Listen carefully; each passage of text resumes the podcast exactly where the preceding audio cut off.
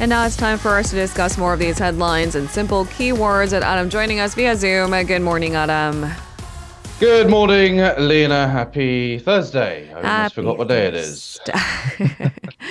uh, not surprised. I mean, there was a lot of updates and a lot of anxiety overnight. Seeing uh, the trajectory of Typhoon Khanun has kept us mm. on our toes, and we'll keep our listeners informed uh, as a trajectory is subject to change. Uh, we'll get a closer look at the weather updates first because that is probably the biggest headline this morning for our local listeners. So, this is our first keyword of the day.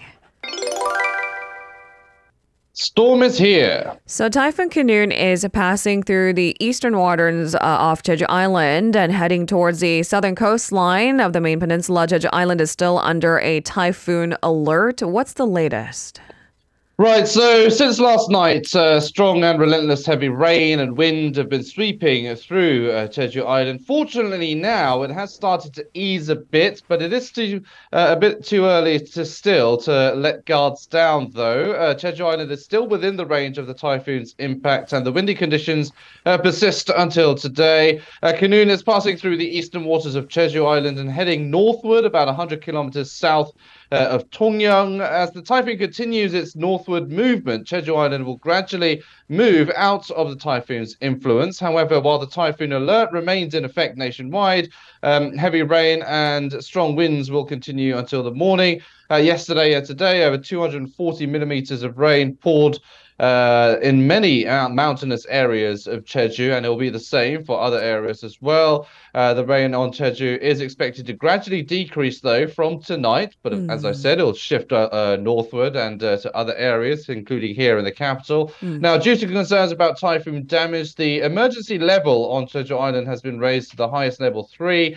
uh, leading to the closure of both sea and air routes. Uh, it's anticipated that all flights departing from Jeju Island until 3 p.m. Um, this afternoon will be cancelled. Now, from yesterday to early this morning, Jeju has already received reports of 22 typhoon related incidents, uh, including various accidents. Now, Khanun's next target is South Gyeongsang and then uh, other regions after mm. that. Uh, in Busan, for example, where a typhoon warning uh, was issued, there's been more than 30 reports of damage there, uh, such as a street uh, tree falling over and a power outage in some areas as well. Uh, and also, meanwhile, the Korea Meteorological Administration announced that a typhoon advisory will take effect across the capital, Seoul, from 9 a.m. today, so in a couple of hours' time. Mm, apparently, a wind speed of up to 35 meters per second is strong enough to deter a train off its course, which is why, as you mentioned, it's not just the uh, flights that have been grounded, it's trains uh, schedules that had to be moved or canceled altogether. I mean, we're talking about a typhoon that has uh, resulted in two fatalities in Okinawa when it hit last week, so mm. close uh, tabs on the weather updates. Uh, how, how has the government been preparing uh, for the ascending typhoon?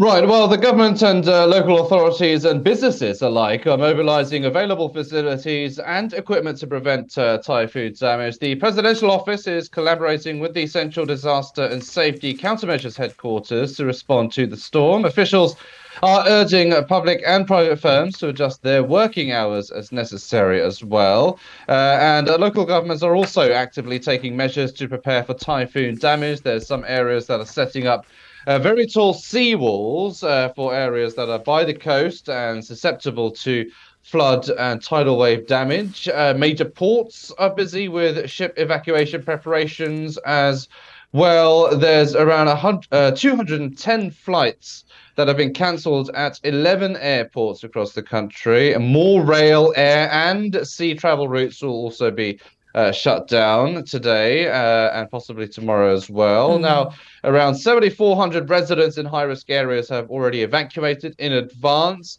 Uh, there's about uh, 330 roads, 170 parking lots, and 610 trails in national parks that will also be closed as well. So, and the public is also being best advised to uh, possibly stay away from uh, high risk areas or just outdoors completely and uh, mm. remain indoors in safe uh, um, areas, uh, and also to commute to work uh, in a kind of in different hours as well right. to kind of avoid the storms. And of course, companies will have to, of course, help in that effort as well. That's right. Uh, President Yoon has ordered, especially public, public officials, to commute at different hours to avoid. It's not just about avoiding the worst hours of the day for uh, mm. to avoid the uh, impact of the typhoon, but if you think about it, it's about how many people would rely on public transportation, and we're trying to control mm. that flow, are we not? So everyone, do stay safe. If we do have any other weather updates, we'll keep you informed. Uh, let's move on to our second keyword of the day.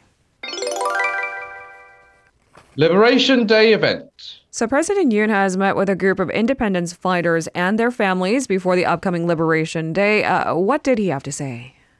Right, so you know the First Lady Kim Keon-hee uh, invited 158 people to the luncheon uh, at the former presidential compound of Cheongwadae. One of the attendees was 99-year-old uh, Kim Yong-kwan. He fought for independence and later uh, in the Korean War, and he was shown respect by being escorted into the luncheon by Yoon and the First Lady. Uh, Yoon mentioned that the fight for independence was about more than regaining sovereignty from Japan.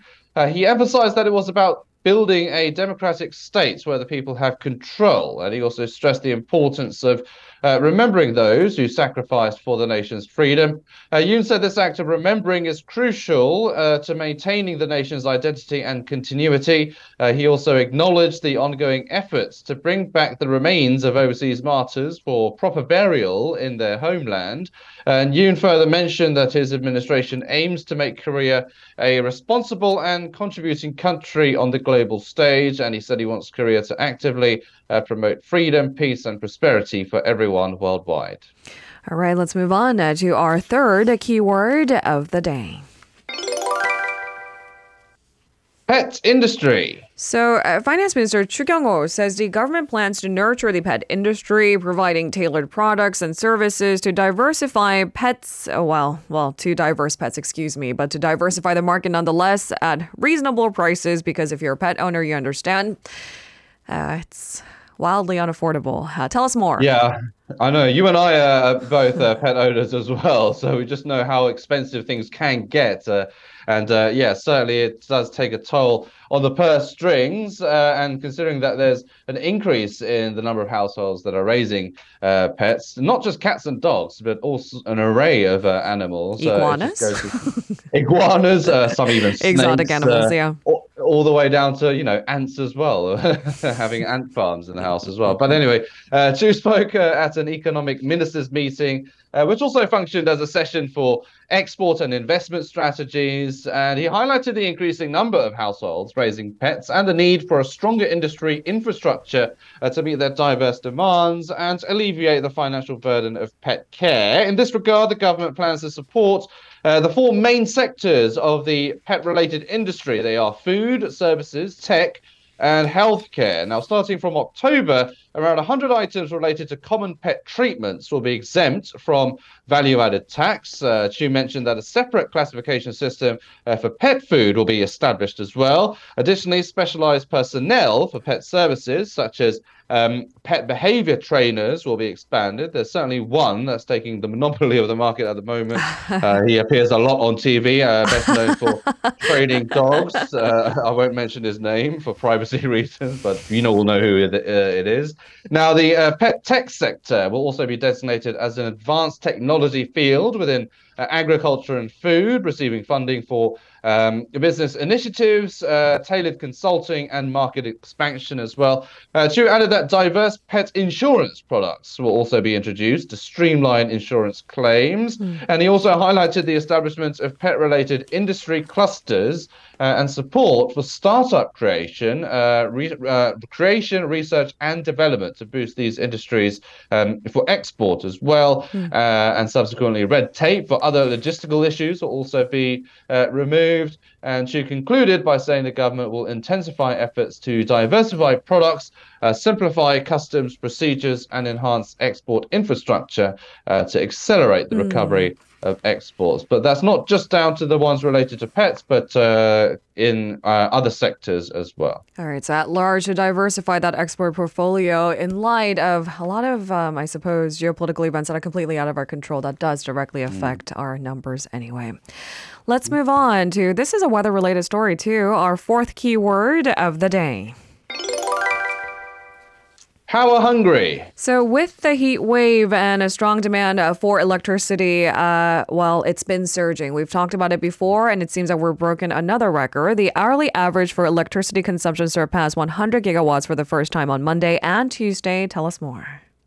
Yeah, so according to the Korea Power Exchange, the estimated average power demand between 2 and 3 p.m. on Monday reached 100.571 gigawatts. Now, the average power demand during the same time frame uh, on Tuesday was estimated to be 100.254 gigawatts. Now, this estimate includes not only the demand within the power exchange market, but also solar panel gener- uh, solar panel uh, power rather generation. Now, mm. it also includes the direct power purchase agreement with KEPCO and small private solar power generation as well. Now, solar energy took up over 14% of the total demand uh, on both days. Uh, however, KEPCO emphasizes that the reported figures are estimations and not official calculations. This is due to the difficulty in accurately calculating the output of private solar power uh, generation and similar sources external to the power exchange market, which involves predicting uncertainties. Uh, the surge in power is not only due to the weather, though. Uh, industries such as the tech sector are also increasing production. Semiconductors, for one, hmm. um, are also uh, revamping their production lines as well, um, which is also contributing to a kind of a, a rebound in the exports uh, of the country as well. But uh, yeah, so both private consumption and um, industrial consumption of power is increasing at this time. All right, with that, we move on to our final keyword of the day. COVID antibodies. So, recent studies shows that over 99% of the Korean population has COVID-19 antibodies, according to a pretty large sample group. Can you tell us the details of perhaps the impending changes? I mean, there was a sort of a back and forth what the health experts wanted. Yes, we've entered the endemic phase, but should we protect the most vulnerable group, right?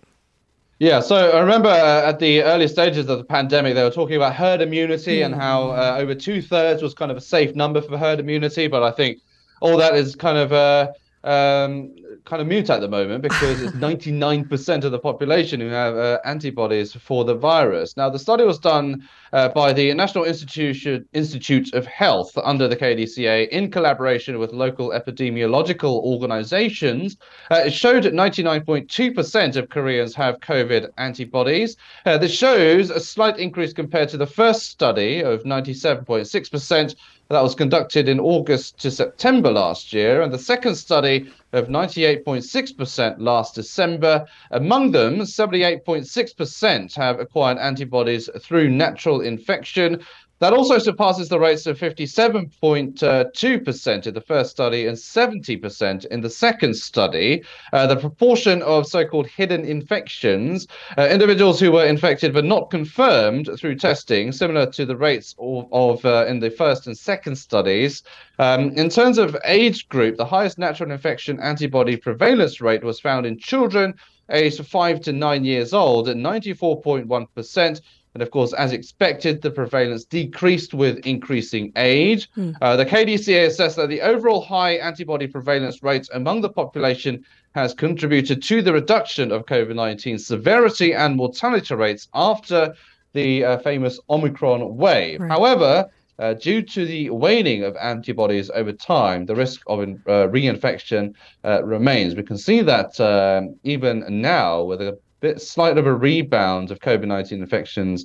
Uh, that's why it's uh, the government has stopped um, uh, easing all of the COVID nineteen rules because of that rebound, and we'll have to see how things go forward. But now is kind of the time when all these antibodies and vaccination effects start to wane as well. Mm. Uh, so we'll see what other measures the government ha- has in place. All right. So from what I understand, we still have mask rules in place for places like geriatric hospitals, and that's kind of like the last standing protection, if you will, for the most vulnerable group. That's the latest on our COVID coverage. Thank you so much, Adam. Stay safe. We'll see you tomorrow.